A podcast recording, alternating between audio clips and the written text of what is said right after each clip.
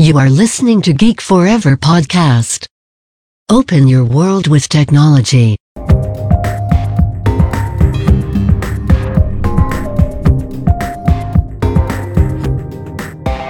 This is Geek China. สวัสดีค่ะ ขอต้อนรับเข้าสู่รายการ Geek China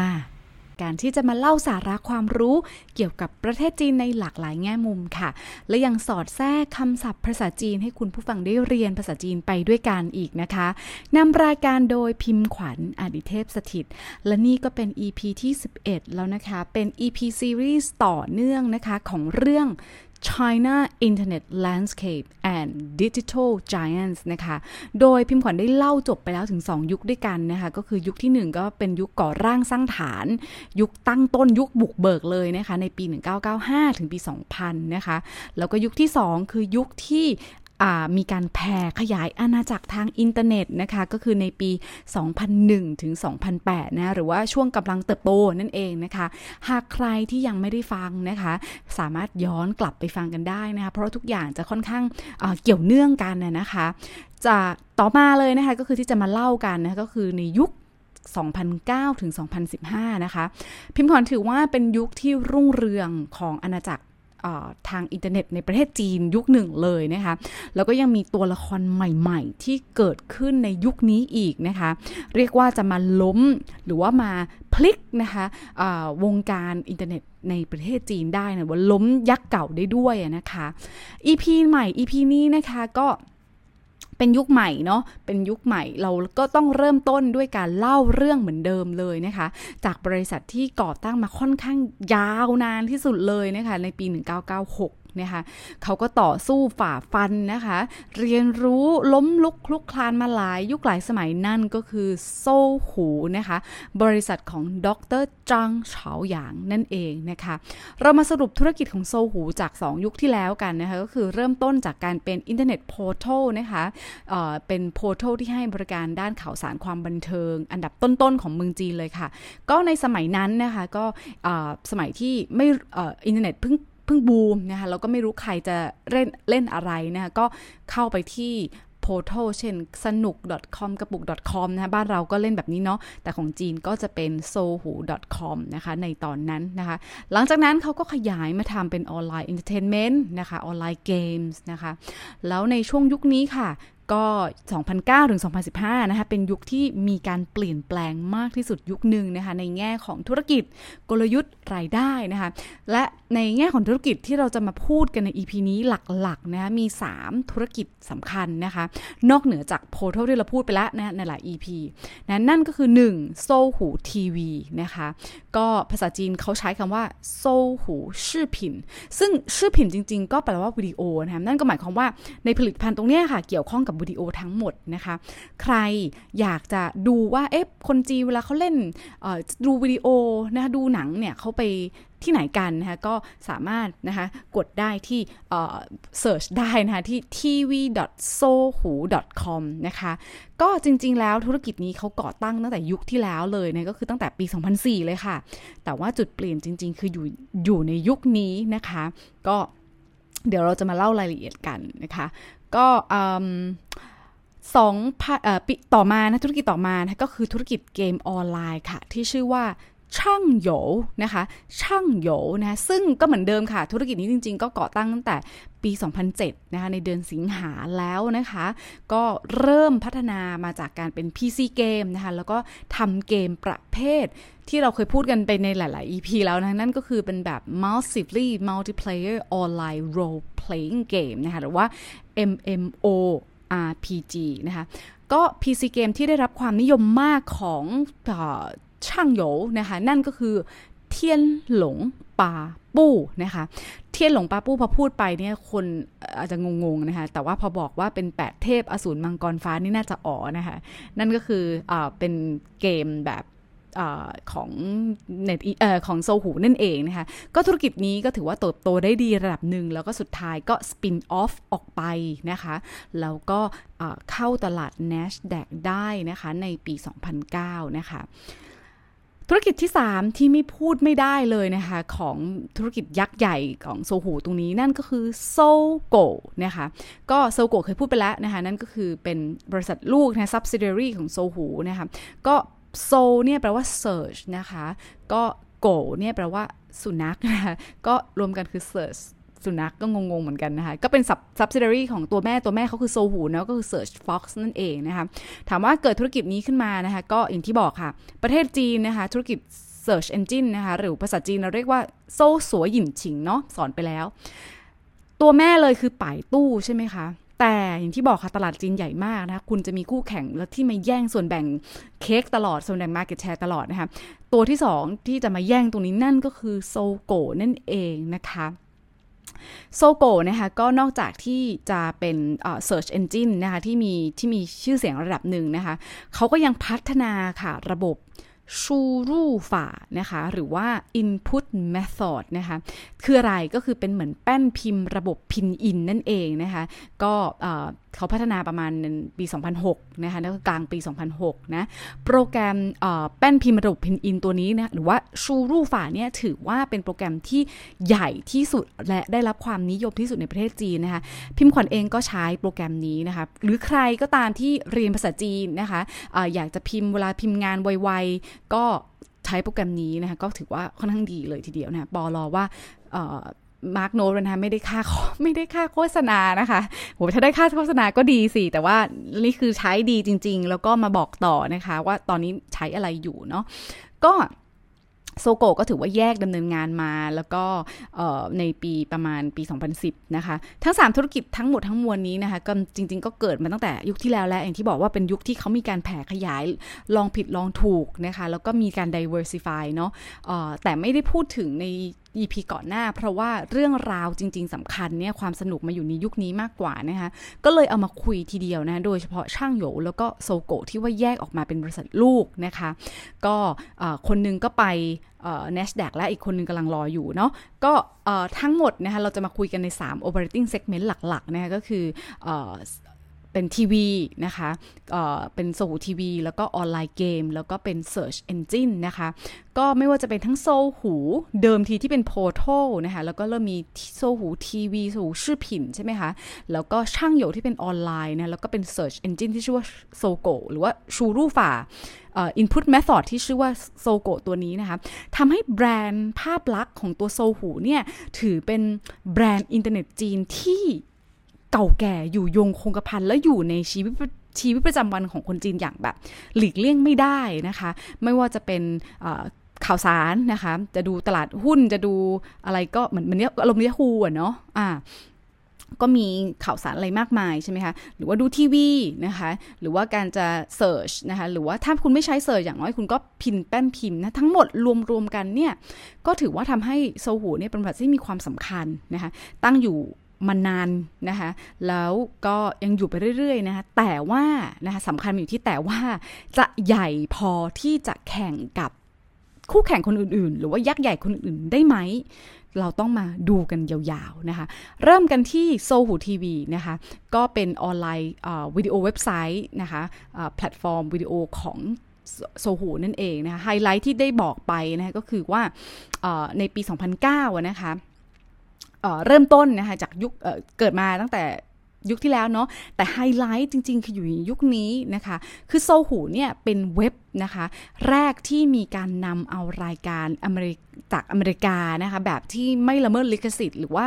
non-pirated American shows นะก็คือว่าไม่ติดลิขสิทธิ์นั่นเองนะคะทำให้ market share นะคะในด้านของเวลาที่ใช้ไปกับ การดูวิดีโอออนไลน์ตัวนี้นะคะ สูงขึ้นนะคะจาก 3.4%ไปอยู่ที่ 13.4%ภายใน 1 ปีเลยนะคะ ก็หมายความว่าภายใน 1 ปีตัวนี้นะคะ เขาก็สามารถที่จะเออเอาชนะคู่แข่งนะคะ ได้แย่งมาได้ 10%นะคะ นอกจากนี้นะคะ ก็ตั้งแต่ปี 2010 นะคะ ก็คือตั้งแต่ยุคนี้เลยนะคะโซหูก็ร่วมมือกับช่องทีวีเก่าแก่แบบดั้งเดิมนะแบบ traditional ตอนนั้นน่ะนะคะ เพื่อที่จะผลิต original content นะคะออกสู่แพลตฟอร์มอีกมากมายนะคะ เอาง่ายๆเลยนะคะกลยุทธ์ของเขาก็คือว่ามีการโปรโมทหนังวิดีโอออนไลน์แบบคุณภาพสูงนะคะหรือว่าเป็น high definition นะคะทั้งในและนอกนะคะนอกคือการนำเอารายการแบบที่ได้ลิขสิทธิ์มานะคะมาเผยแพร่นะคะนายก็ร่วมมือกับ ตัวเจ้าคอนเทนต์ต่างๆ ภายในประเทศนะคะผลิตออกมาสู่แพลตฟอร์มนะคะก็อันนี้สงนะคะก็หลายปีต่อมาก็ถือว่าทำให้รายการโซหูทีวีเนี่ยได้รับความนิยมมากๆนะคะรายการที่มีชื่อนะคะก็เช่น The All's Man นะคะหรือว่าเตี่ยวซื่อหนานชือนะคะ หรือว่า Love Me If You Dare นะคะ ถ้าหลายเหลอฉิงปี้เหยียนนะคะ ก็แต่ละรายการนะคะ ถือว่ามียอดชมที่สูงกว่า 1,000 ล้านวิวเลยทีเดียวนะคะ ปี 2012 ค่ะโซหูวิดีโอนะคะมีเขาเรียกว่าเป็น monthly unique visitor นะคะหรือสูงถึง 234 ล้าน user นะคะก็คือโตประมาณ 23%ต่อปีเลยทีเดียวนะคะก็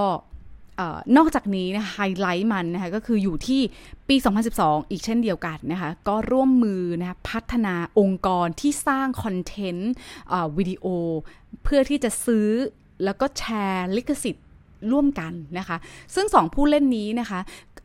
ยังไม่เคยพูดถึง EP ไหนๆนะคะเพราะว่าเขาเพิ่งเกิดในยุคนี้นะคะแล้วเดี๋ยวเราจะเล่ารายละเอียดใน EP ต่อไปนะคะ นั่นก็คือไอฉีอีนะคะแล้วก็ Tencent TV นะคะ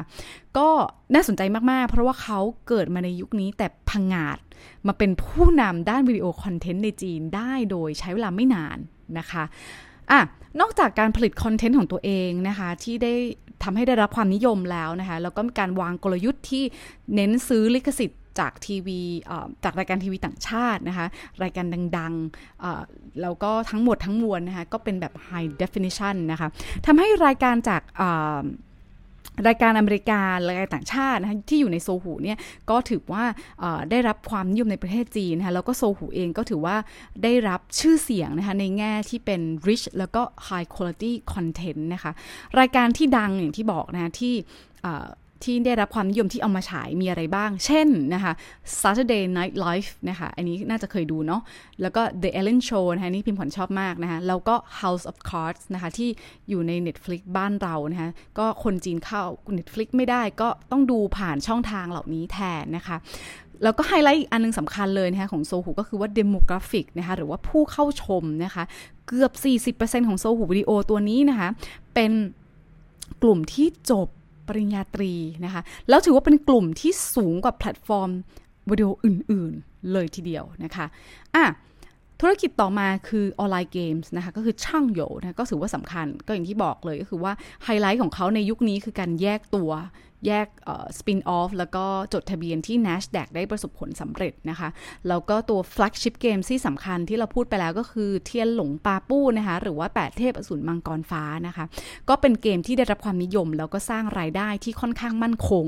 ให้กับช่างโยเองนะคะ นอกจากนี้เขาก็จะมีเกม pipeline ที่เขาผลิตเองนะคะ หรือว่า in-house develop นะหรือว่าเป็นไลเซนเกมอะไรต่างๆ อีกมากมายนะคะ โดยธุรกิจโมเดลของเขาเนี่ย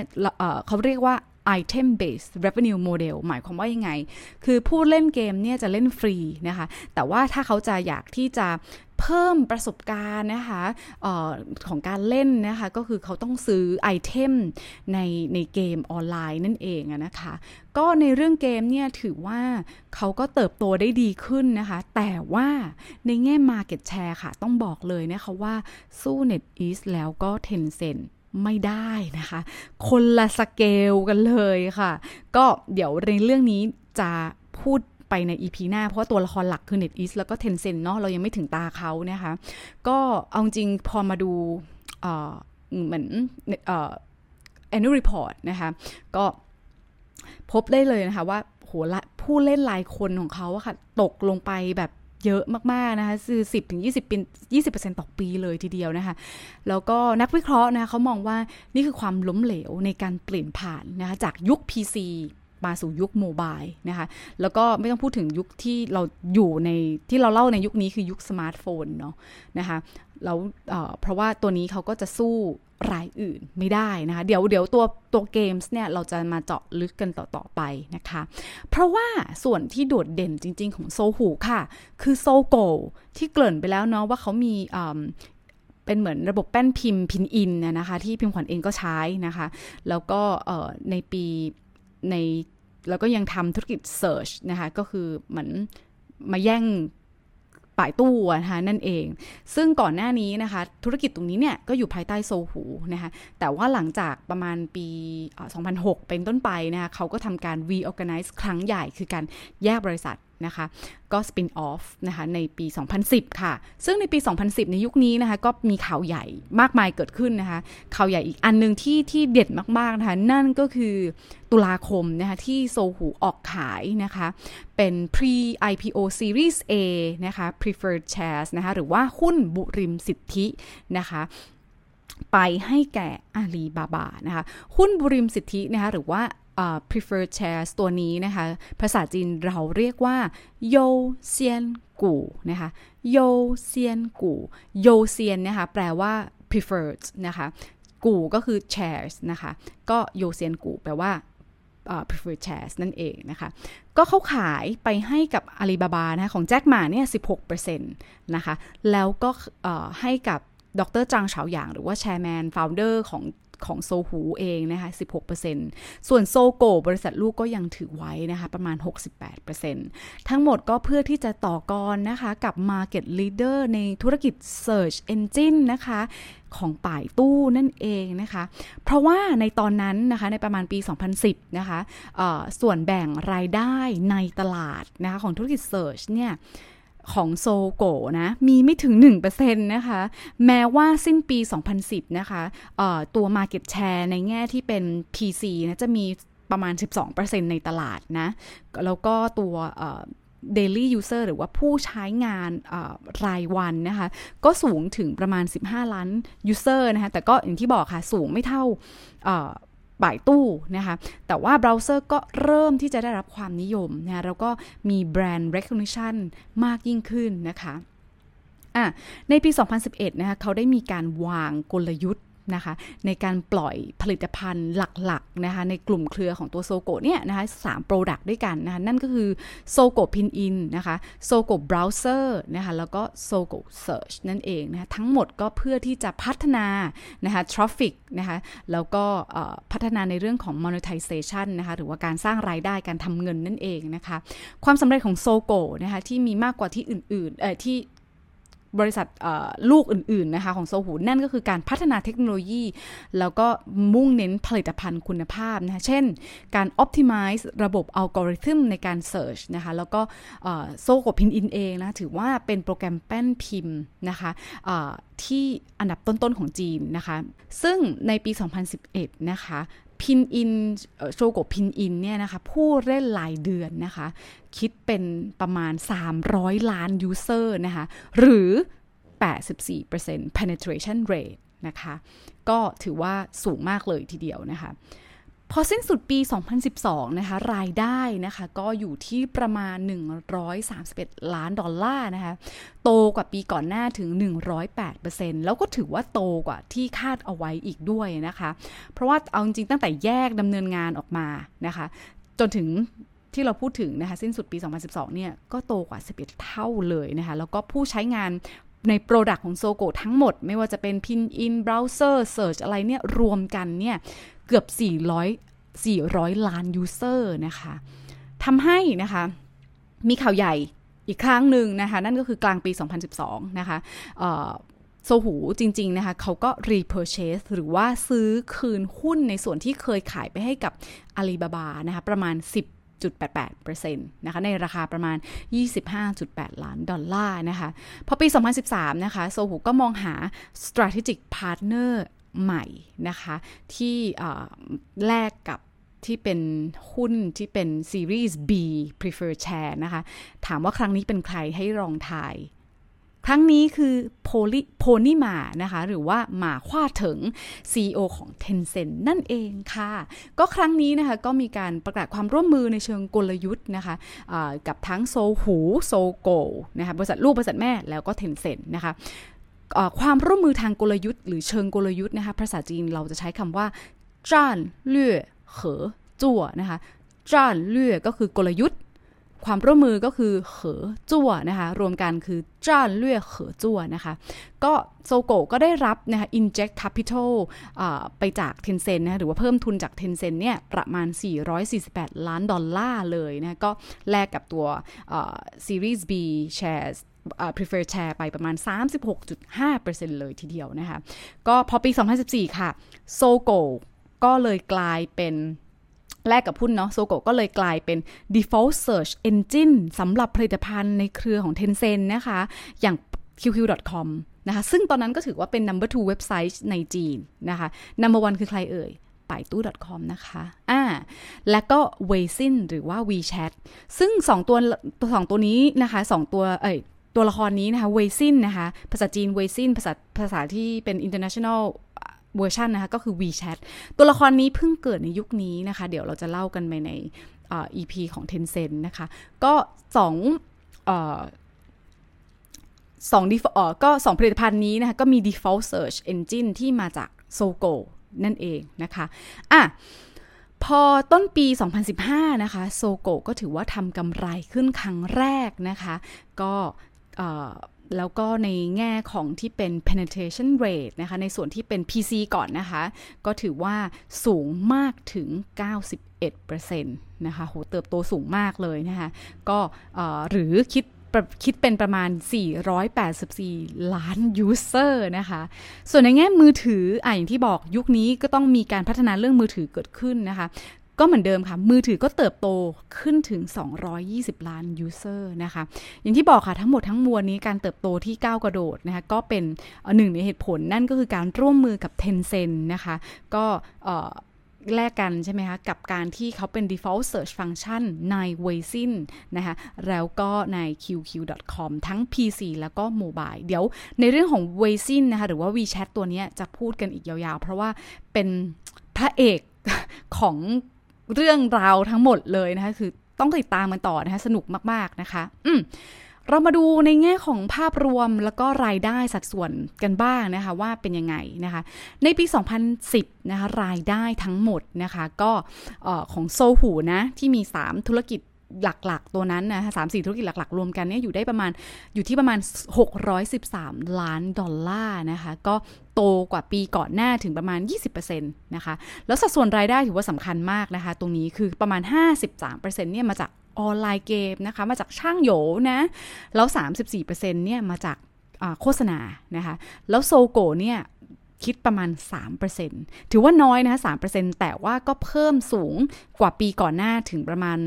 รายได้นะคะของของโซโซ Sogou เนี่ยนะคะก็ถือว่าเพิ่มกว่าปีก่อนหน้าถึง 120%นะคะพอปี 2012 นะคะรายได้ก็ทำสถิติใหม่นะสูงแตะสูงถึงประมาณ 1,710 ล้านนะคะ ก็โตกว่าปีก่อนหน้าเนี่ย 25%รายได้นะก็มาจาก 50%เนี่ย online game 27%ก็โฆษณานะคะแล้วก็ Sogou นะคะนี่น่าสนใจจาก 3%นะ สัดส่วนรายได้นะ ขึ้นมา 12%เลยนะคะอืมพอสิ้นสุดยุคนี้ค่ะ ปี 2015 รายได้ก็ของโซหูเนี่ยแตะไปที่ 1,900 ล้านนะคะ แล้วก็ก็โตกว่าปีก่อนหน้าประมาณ 16%นะคะ แต่ว่ารายได้หลัก นะคะ 34%มาจากเกมส์ออนไลน์นะคะ มาจากช่างโยนะคะ